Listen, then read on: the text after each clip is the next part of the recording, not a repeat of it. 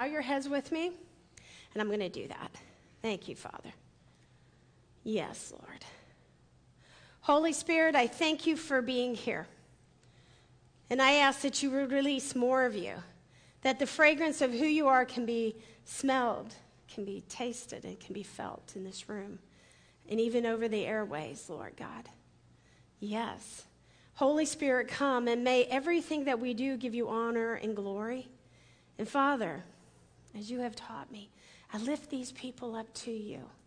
Father God, I ask that you would look upon them today, Lord, that you would begin to see uh, their hearts, Lord, that you would reveal to them the secrets of the kingdom of God, that you would open up their understanding, Father, that you might make them a righteous people, a people full of God, a people that would impact this life that they're living. Yes, Father, I can do nothing, but you can do all things. And so, Holy Spirit, would you come? And would you lead us for the next 30 minutes and, and, and show us the kingdom uh, principles, Lord, that we might walk in them. In Jesus' name, amen. Amen. All right, guys. Well, if you've brought your Bible, which hopefully you did, if you didn't, raise your hand. We've got one for you. The ushers are looking around to give you a Bible. I want you to turn to Colossians 3:16. I've got some hands up here. Great. Thanks. So, turn to Colossians 3:16. And the way you're going to find it's in the New Testament towards the back of your Bible. Okay? It's right after Philippians. Right? Very good. Okay. So I want you to find that. All right. Now I'm going to read it out loud for you. Here we go. Right. Okay. So Colossians 3:16 says this. Let the word of Christ dwell in you richly as each uh, as uh, and teach you and admonish, which is to give you advice, right? And to correct you, and admonish you, admonish one another with all wisdom. And as you sing psalms, which we were doing this morning, hymns, and spiritual songs, with gratitude in your heart to God. And so we're going to start there, but I'm going to ask you to do something irreverent, right? I'm going to ask you to take your pen. And I'm going to ask you to underline, let the word of God dwell in you richly, right? I'm a biggie for writing in my Bible. I think that there are that we need to be interacting with it, okay? So I asked you to underline that. Now there's a little word there that we can often overlook, okay? And I don't want you to overlook this, right? And this little word is let. Let. And so it's almost like the Holy Spirit is jumping off because Holy Spirit is with us when we read the Word of God if we ask Him to be. And I've asked Him to be today, right? And so here you go. The little word let means you have a choice. Will you allow, allow the presence of God to begin to show you stuff in what? In the Word of Christ, which is our Bible, because it's His Word. And it says, hey, not just look at it, glance at it, but let it dwell deep down inside, right? Deep down inside. You know, my heart is that this series that we're in doesn't just uh, cause you to know a little bit more, but would cause you to go real deep with Him. That you would begin to love the Word of God, right? And so that's my prayer for you, that it would dwell deep down inside. And so I got to thinking about this whole word dwell and how I could bring it into your understanding. So I'm going to do an illustration. Okay? So here you go. This is uh, a clear cup, right? And it has hot water in it. And so this cup represents us. It's like it represents our soul, right? And so it's all that all that we are. And so then what uh, when it says to dwell, let the word of the Lord dwell in your heart. It's kind of like the word of God is this tea bag, right? And we let it dwell by putting it in, right? And so the word of God now is at work in my soul and yours. That's what happens, right?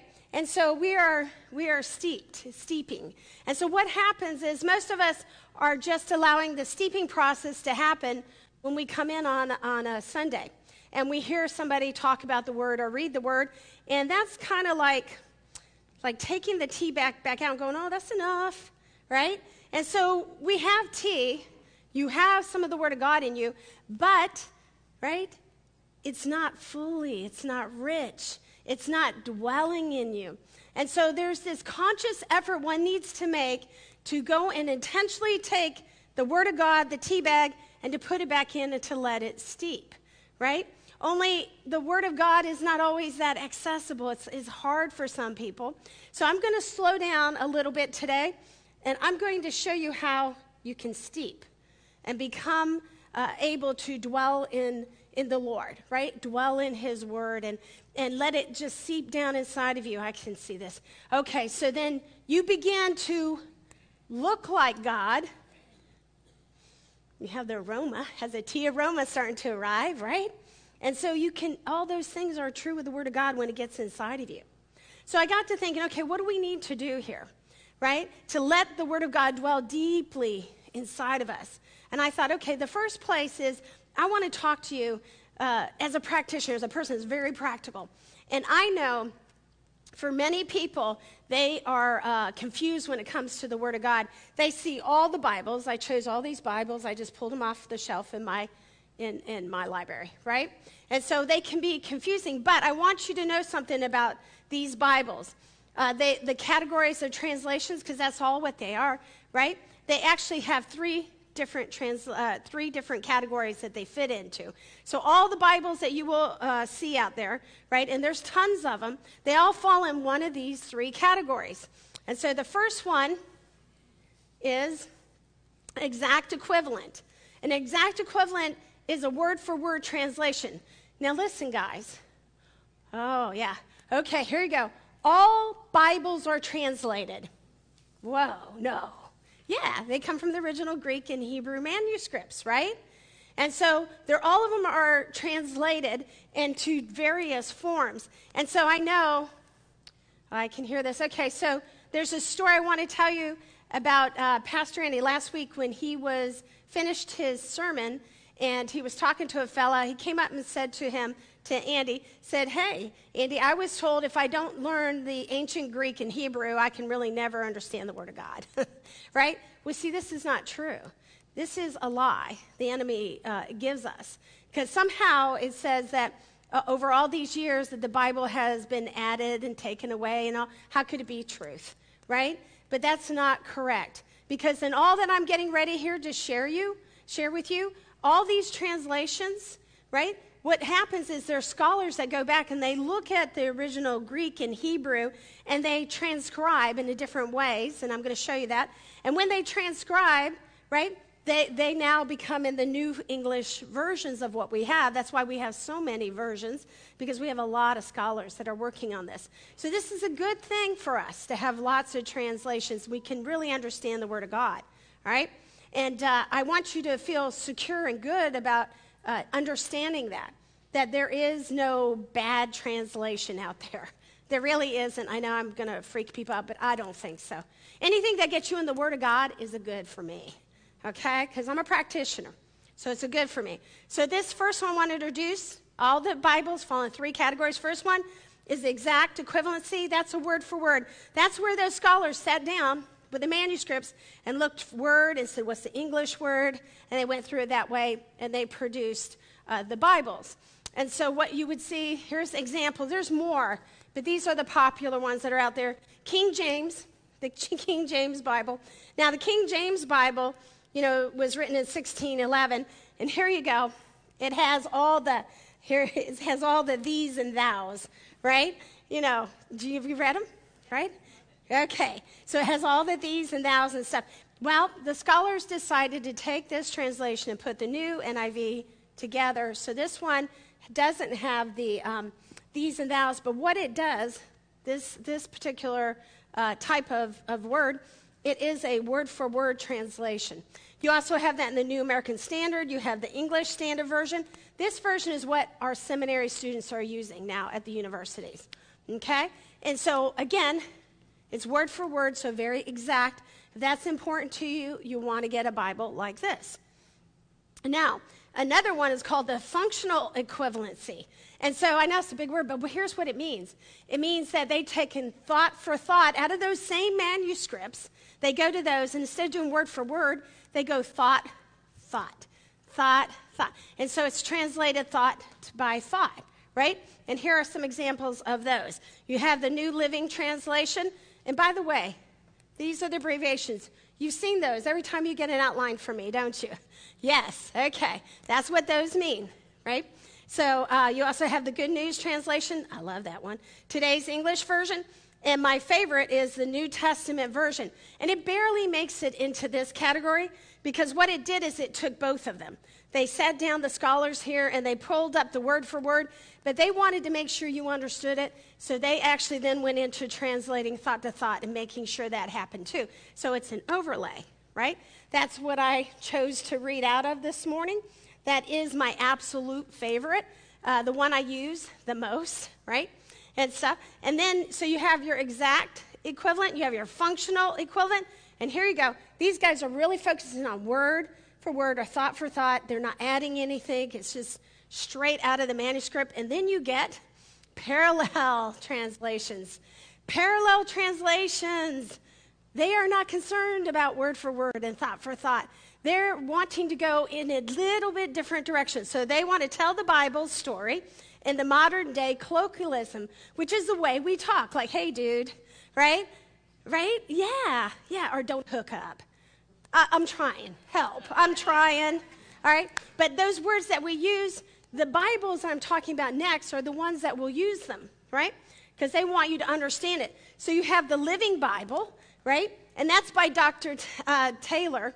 And so Dr. Taylor actually wrote this one for his kids, for his children, because he wanted them to understand the Bible. And so it's very easy to understand, and uh, it carries the concept. So if you have kids or grandkids or maybe youth, some youth that you that you know, right? You want to maybe look at this kind of a version, uh, you know, vision, so that they would actually read it. Okay, and then there's the message, my favorite, Eugene Peterson, and then the Passion Translation, which if you've been out there and you watching, that's the hot thing out right now, right? They just they just come up with uh, uh, some parts of the Bible that they've translated. They haven't got the whole entire Bible, and uh, it's great because what they do is they do replace words, but they're trying to get at the emotion behind the text, right? And stuff. Now these, to be honest with you, these parallel transitions, uh, tra- you know, the uh, different uh, translations, I personally think that the parallel ones are great for uh, just inspiration or uh, devotional study, right? And stuff like that. If you have a comprehension issue, though, this might be where you want to be at first, okay? But the idea is to go to either the functional or the exact. That's where you want to be, right? So, this is what's out there uh, in, in Bible land when we get a whole bunch of Bibles, right? And then when we begin to understand them, here's what I want you to do I want you to go find one, and it will give you permission to get a new Bible, right? To go in to find one that you like to read. You see, I believe that if you don't like what you're reading, if you don't understand what you're reading, then you're, uh, you're, it's going to occupy your desk, okay? Or your nightstand, or your coffee table. And so I want you to love the Word of God so you have to understand it, right? Because if you don't understand it, you're not allowed the Word to go inside and to steep inside of you. So I know I just broke some people's hearts, but here's the idea this book does you no good if you do not open it. That's not where salvation is found, okay? And so the Word of God is important for us to know. Uh, when we know it, it frees us, it sets us free. Okay? So we need to understand that. We need to understand what's going on. So here's how those translations might look for you. If you had Psalm 10, uh, 100 and verse 4, it says here in the equivalent, see that? ESV. Uh, it says, Let us enter his gates with thanksgiving and into his courts with praise. Give thanks to him, bless his name. Now here comes the thought for thought one.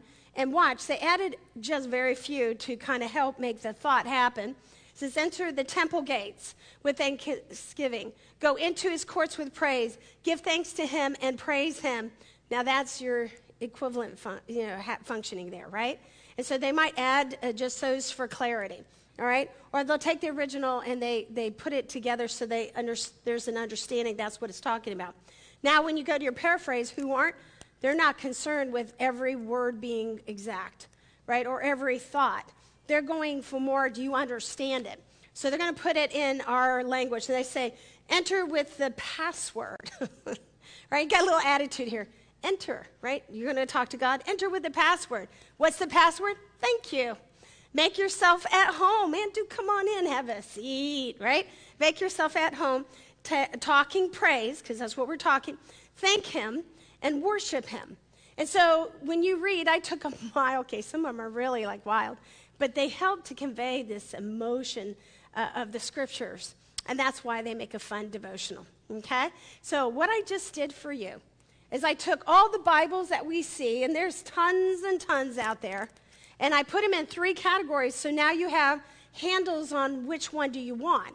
So if you were to go to a bookstore, uh, you would say, you know, I really want the word for word, so I'm going to ask for uh, that type.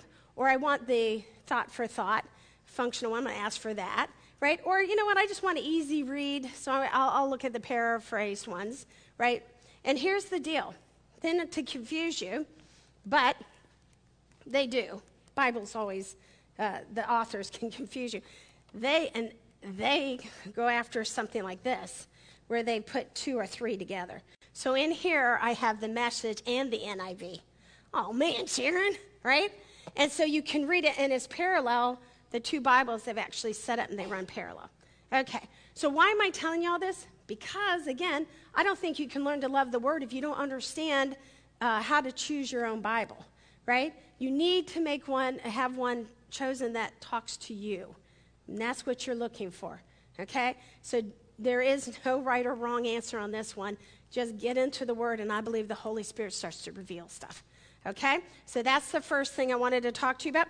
The second thing that helps you to dig, dig deep and to dwell right? To dip yourself in the tea, right? To take on more the flavor of that would be to understand the structure of the Bible. Now, Pastor Andy did a marvelous job last week of talking about this, didn't he? You know, he reminded you guys that uh, the, the Bible was written over a course of, you know, uh, 1,600 years. That's a long time, right? And that was written, written in 12 different countries with 40 people, two languages. And then the uh, types of people that were writing it were all the way from priests and kings, right? All the way down to poets and prophets, to even farmers and, uh, you know, uh, tax collectors, you know, the, the common folk, right? And so you have all these people writing it. So there's no way that we could have this continuity, but yet there is a continuity. Every book that you read has the same storyline, right? It has the same storyline. And there's, no con- and there's really not a contradiction. There's just the understanding of it. And so I want to tell you that it's like that because the author of the Bible is not a man, it's not even a woman. She might do better, but no, I'm just kidding. I thought I'd irritate some of you. Okay, here we go. All right, so this Bible here is written by God. That's who it is. He uses people's hands to write in things right? But it's inspired by God. That's why I say you can ask the Holy Spirit to come and uh, he, will, he will talk to you and help you to understand it. Matter of fact, Jesus himself says, says that God wrote it because he did this for us in 2 Timothy 3. He says, All scripture is God breathed. In other words, God is the author. Settled.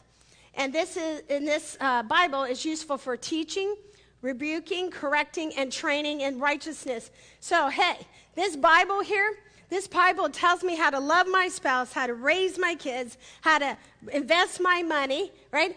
What kind of work ethic I should have. This Bible tells me how to handle my body, right? It tells you everything. It gives you direction.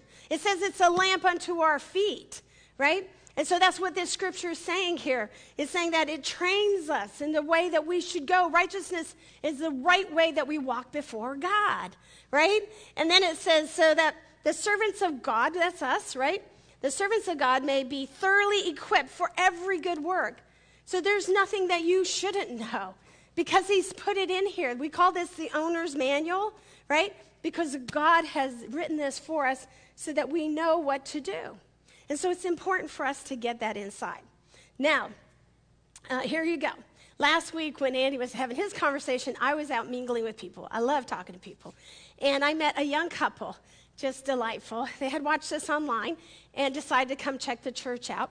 So they drove up here, and uh, he was, the, they were a young couple, and the guy was talking to me about he decided to come here because he was trying to get closer to God, trying to figure out the God thing, right? So he's coming trying to get closer to God.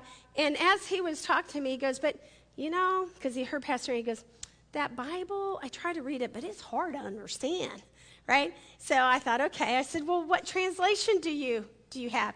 He looked at me, goes, huh? He goes, I just borrowed my girlfriend's. I love this. And she had a Bible there, and I was like, what translation is? I looked at her, and she's like, it's a family Bible. You know, so I opened it up, and you got it. It's King James, right? Which is great. But I'm like, okay. And then I, I, I said, well, what, where, where are you reading, right? Where did you start reading? And he looked at me and went, In the beginning. Because all books start where? In the beginning, and we read straight through. And you see that conversation, I love, love, love, love, because it is so true of everybody, right? We all were there at one point in time. And so it really helps us to understand uh, you know, the, the conundrum and the difficulty that one would come at being able to read the Word of God. And so, what you need to understand is the Bible is not just one book, it's a collection of books, 66 of them, right? And so, those collections also of books, they're not chronological, like this happened and this happened, and right? That's not how it's grouped. It's actually grouped differently. So you don't have a, chrono- a chronological read on it. So if you're thinking you're going to go and read it all and understand it, you're going to run into some difficulties. So I got to thinking, you know, let's just do a review on how the Bible is organized, right? So here's the structure of the Old Testament that you need to know the law books, right, which are from Genesis to Deuteronomy. There are five of those. And then you have history books. There are 12 history books in the Bible and that's Joshua to Esther. Then you have the poetry books, there are five, right? And they are from Job to the Song of Solomon, or for some of you, the Song of Songs, okay? And uh, then there's the prophetic books, which are vast. There are 17 of these. And they go Isaiah, uh, whatever, to Daniel, and then and that's considered the major prophets, and then Hosea to Micah, the minor prophets. Now, let me just say this, because it's another misconception. Minor and major does not refer to the importance of the work, right? The importance of the book. What it's talking about, now, you guys listen, what it's talking about is a major prophet just means it was a longer work, right? The minor prophets mean their work was not as extensive, right? Doesn't mean that it wasn't valuable and it doesn't teach us lots of stuff. It's just referring to the length of the Bible. So you need to understand that. This is your Old Testament. This is what it looks like, right? And then what happens is it goes silent for 400 years. And when we look at other historical accounts outside in history, we see that things are going on, like Alexander the Great, he's conquering, and, and then we see the Roman Empire coming in and they start to conquer, right? And so we know these things are going on, but the next time the Bible pops up and we see Jesus on the scene there, right? And that is what the structure changes now to New Testament because Jesus has come on the scene. You have the Gospels Matthew, Mark, Luke, and John, right? And by the way, these books are all about one story, which is Jesus. They just look a little different, right? And so I, I was working with a girl and, and, we were reading. She had a hard time comprehending. And so I said, Well, go just read Matthew. And so she read. And she goes, Wow, this is interesting. And we would talk. All of a sudden, I said, Okay, now you graduated up to Mark. She starts reading it, and she comes by my office and she goes, Wait a minute, it's the same thing. and I go, Yeah, it is. She goes, Why in the world would they tell the same story, Sharon? Right? You should be asking yourself that question. Why did God put it in there twice like that? Why did He put in Matthew, Mark, Luke, and John all about one story? He did this because He wanted to show you the fullness of who Christ is, right? The fullness. And so He's going to display it through these different uh, works that are on our board in the gospel. And then we have the book of Acts, which tells how the church got started. And then the uh, epistles, right? Which there are 21 of those, and they go all the way from Romans to Jude. Now, guys, this is where we get our doctrine in the church. This is how we behave in the church. This is the thoughts we have. They all reside in here, okay? How we run our practices. And then Revelation, of course, is the last book in the Bible, and that's a prophetic work. And it talks all about end times, right? What happens to the earth, what happens to us in the end times. And it also gives us a glimpse into eternity, right? And so those are that's kind of the structure of the Bible. And so when you approach the Bible, it is helpful to know that, right? That that's how it's grouped and that's how you can read it. Now, here you go. What does all that mean, though? what does all this mean? I mean, wh- what does this book mean? And, and what does God want from us? What is He saying? Right? Well, I want to talk to you about that. That's my third point up here. Right? What does the Bible mean? Well, the first thing, I'm going to use an analogy to talk to you about this one. Uh, this one here might be a little bit more difficult for you to understand, but hang with me because what we're doing is we are steeping, right? And we're starting to get some real richness to this thing. So, what does it mean? Well, I found this mirror image that somebody did, and I thought, oh gosh, that just like put it in perspective for me. So, I'll share it with you today. It's, every, the, everything started this way that God and righteousness and people in paradise. That's where it started in Genesis right? We see that where God made man, put him in paradise. So that's where it all started, and that's Genesis 1 and 2 there. And then Satan and sin enter. Satan and sin, and that's where uh, Eve ate the apple and gave it to her guy, right? That's what we see there, and that's really denoting disobedience, uh, where they push away from God. And you can see that in Genesis 3. Now, let me do a quick note because here's what I was feeling when I was writing this up that there are some of you guys in here, and you're in a lot of chaos. And so I want to say something to you. When sin uh, and sin uh, comes through Satan, when it enters in, it brings two things separation from God, and it brings chaos. Separation from God and chaos. And some of you guys in here, the, the feeling when I was praying is that you feel separate from God because of all the chaos going around you. And so I just want to do you a shout out because God's on this. And He wants you to understand it rationally, what's going on here. Okay? Because He wants to challenge this scenario in your life. All right, so the next thing we see is the world gets judged and destroyed, right? We see all the chaos taking place, and then God goes, Oh man, my perfect world is just in chaos. This is not good. So he sends Noah and the flood, right? And we read about that in the Gospels uh, or in the Old Testament. And in there, we see almost like Oh, when my computer's not good, doing great, I just t- unplug it and reboot it. and I almost see God doing that. Let's try a reboot on this thing. So you see the world being judged that it's chaotic, it's not good, and so God destroyed it with the flood. And then from there, we see one world government system starts to kick in. Well, what's that, Sharon? Well, in uh, Genesis 11, you see the Tower of Babel being built. And what it is, is humans see that their propensity is to have chaos. So they're going to build this tower up to God because they thought that way I could be equal to God and handle my own problems and stuff, right? So they're going to go about it their own way, but God looks and goes, hmm, that's not good. That's not going to work, right? And so he destroys the Tower of Babel, as we see in Genesis 11. And what he says is, I got a different system. So now he's going to go after making 12 tribes, uh, which are God's holy people, right, which we call Israel. And so these 12 tribes now, God is going to come, and there's a lot in the Old Testament about how he deals with the 12 tribes, right? And so what you're going to see there is where God gives them this law, right? That they are to live a certain way. But the, here's the problem it's, it's all external, it's not internal. And so even the Bible says that's not good, right? Because everybody's trying to make themselves do this or that, but it's not, they haven't taken it internally. And on comes the next answer, which is Jesus Christ. So God sends us Jesus Christ. Now, the importance of Jesus, I put him right in the center, right in the middle, right? Because he is what the Bible is about. And so Jesus comes on the scene because I'm going to try something different with you. Instead of the 12 tribes, I'm going 12 disciples. And they're going to be the church. And they are going to be my holy people right? And so we see that in the establishment in the Gospels that this is taking place, right?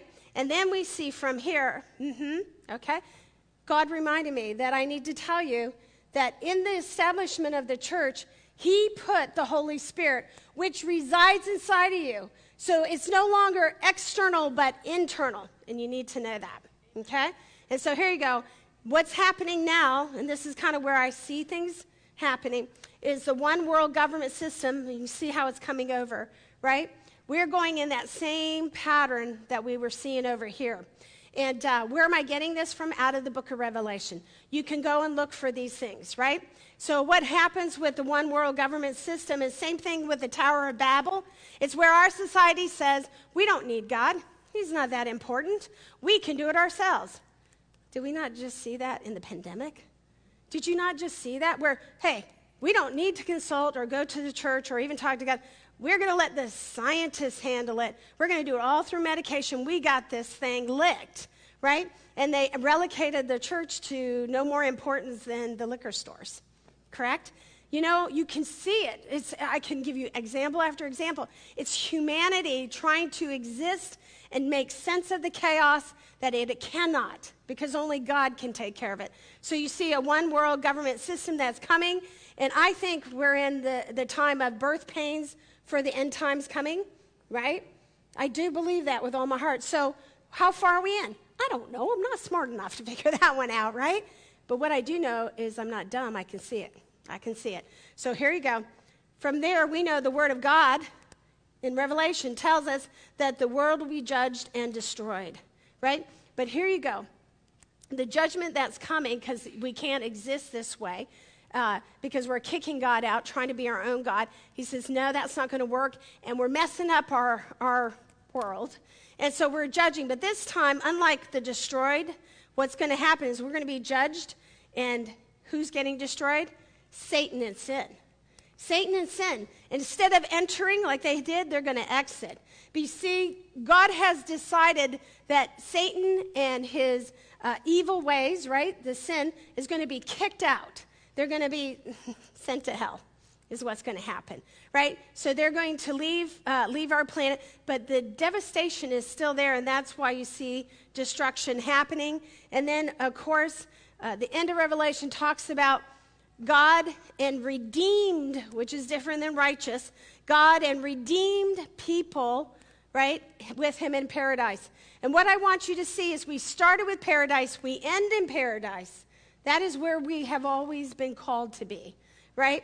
I, when I talk to people when I'm, they're working with funerals, and it's like, you know, they left this life. I'm thinking, no, they entered the life that they were designed for, right? And so it's your perspective. And so God wants to really challenge us that, uh, that there's a mirror image of what's going on. So if you would spend the time in the Word of God, you let it steep inside of you, you begin to look, and all of a sudden, you begin to take on that, that flavor and that aroma of what God wanted. Now, I'm going to give one more shot at this to tell you what the Bible's about. And that is, oh, here we go. Have you ever read Scripture and wondered, well, Sharon, I get it. The, uh, the Bible, I read it, but I'm not sure the overall theme of what's going on, right? So, what's the subject? So, I got to thinking about that. And so, in English class, I'm going to dial back for some of you. In English class, you always had a subject, you always had an object, and you always had a verb, and they made a complete thought, right? And so, I was thinking about that when I was looking at the Word of God. And I was thinking, what is the subject of the Bible? Is it people? It's not. It's Jesus Christ. It's, it's about Him. The whole entire Bible, yes. Watch this. The subject is about Jesus Christ. It says, this is what Jesus says in John 5. Okay? It says here, you seek the scriptures, right? What scriptures? The New Testament? No, it's the Old Testament. That's all they had back then. You see the scriptures, the Old Testament scriptures, and because you think that they, in them you will find eternal life. In that is where you're going to be able to be, uh, you know, with Father God. And this is what Jesus is saying here. And it is there that, and it is them that bear witness to, about me. So Jesus is saying, if you really understood, I am throughout the Bible. So here you go. I used to play a game with my kids when we'd read the Old Testament and stuff like that. It'd be like, where's Waldo? Where's Jesus? Right? Because you should see a hint of Jesus even in the Old Testament. It's coming. That's what this whole book is about. The subject matter is Jesus Christ. That's from the beginning to the end. It's about the subject, Jesus Christ. And you need to get that in your head. That's about that. So then what's the object? People, right? The object here is that it's about Jesus Christ and how he's dealing with the people. So we're just an object. He's the subject matter right? And if, if, right? And if I were to think, okay, well, then Sharon was the verb, right? What's the verb? Well, the verb, the verb is what's the action. And so you know what this whole Bible is telling me what the action is, right? It's about love, right? But it's not just love. It's about love given, right? For in the scripture we see that in John 3:16 it said that God so loved the world that he gave his only begotten son. There's the verb. He gave his only begotten son that whosoever believe in him shall not perish but have everlasting life. And so he gave himself to us. That's what this is about. It's about Jesus Christ working with us and giving us and pouring out his love. So then what does he want from us, Sharon? Well, here you go. We'll go back over here. I'm going to ask you to open your paper Bibles to 1 John 3:16. 1 John 3:16 It's in the back of your your uh, Bibles, towards the back part. Here we go. Got it? Okay. I see. I hear all those little people wrestling there. Okay. Very good. So 1 John 3 16. I would underline it if I were you too. It says, This is how we know. And I'm reading out of the NIV. Now everybody goes, Oh, okay, why that's why you have a different one. This is how we know that God that that what love is. That Jesus Christ laid down his life for us. I just told you that, right? But watch what happens here. This is our purpose now. And we ought to lay down our lives for our brothers. Whoa. So, what he's saying is that's our response, right? The verb of love that was done to us and given to us, right, was what he's very, the very thing he's cultivating and bringing up out of us and saying, now I want you to give it away. I want you to give it away. And so I want you to know that give is the verb of the Bible. It's all about giving. It's all about giving. And therefore, it is our response. When we read it and we receive it, then we give it. Now, guys, I have just spent the last ooh, 30, 30 minutes or so, and I've taken the Word of God and I've dipped it and dipped you, right? And I've let it steep and I let it set. Now, what's happening is the aroma, I can smell it from this tea, and the color is deep and it's rich. This is what happens to our lives. When we dare to understand the Bible and dare to open it and begin to understand it and let it sit in our soul and we wrestle with the Holy Spirit with it, we become a dark and a, and a, a rich aroma of something different than when we were before. We're no longer blank like my clear water was. It is now a whole different entity. Do you see that? Right? That's what God wants for us. He wants that. He wants you to be in love with the Word of God. I love it. I love it. I get up every day and I spend time with it, not because I got to, because I get to. I love it because it tells me what to do, how to love, how to respond when I'm hurt. It talks to me about my future. It talks to me about what to do with my past mistakes. And it always refocuses me. I love the word. If I could give you, yeah, if I could give you anything, I would say that the Word is a lamp unto your feet. It is what you need in your life. It's not to hear an inspirational talk, it's to spend time with the Father. Open up your Word and say, Come, come, Holy Spirit. And then you turn to the New Testament if you're not a reader and you start reading. And then you start asking, Holy Spirit, what does that mean? And you pay attention to the little words because even the little words from our Father means everything. Love the Word of God. That is my prayer for you. Bow your heads. Father, I thank you for your word. I thank you, Father, that you are calling us to let it to dwell in us deeply. Yes, Father, to steep, to, so that we would become the very essence of who you are. And your word does that. And so, Holy Spirit, I ask that you continue to move amongst your people. Yeah. And so, there are some of you in here, and you have had so much chaos going around you. And Father sees that chaos, and that's why He's been talking to me. And so, that chaos is because you're too far from the Father. You're too far from the one that made you and loves you, that wants to redeem you. And so this is all the chaos that's flying around you. Yes, I see. And so, Holy Spirit, I ask that you would come in and that you would be the wind in their sails, Lord. That you would begin to bring that, that understanding, not condemnation. God says it's conviction.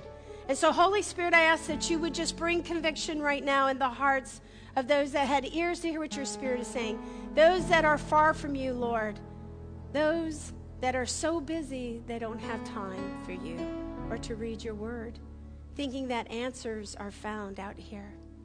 When Father says, All, all answers are found in me. And so, Holy Spirit, I ask that you just go right now. And those of you that feel far from God, those of you that feel the chaos, and even those online, if that's you, I'm going to pray a prayer with you right now. I'm going to pray a prayer with you right now because it makes all the difference in the world when we make a statement that we're in a place of spinning and we want to go in a direction. And so, right where you're at now, uh huh. I want you, it's a prayer away. God says you're just a prayer away from the chaos coming down in your life. I want you just to pray in your hearts right where you're at. You just say, Father God, I am far from you. And there's a lot of chaos. And I'm tired.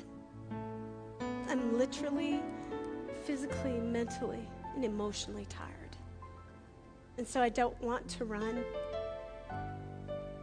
I'm calling on you, Lord. Holy Spirit, just come. Come into my heart. I give you my life. I give you everything. Forgive me, Father, for the sin, the places I've been. I thank you that you said you'd never leave me nor forsake me. I accept you as my Savior and the leader of my life. And I thank you that you accept me and that you love me now I give you everything.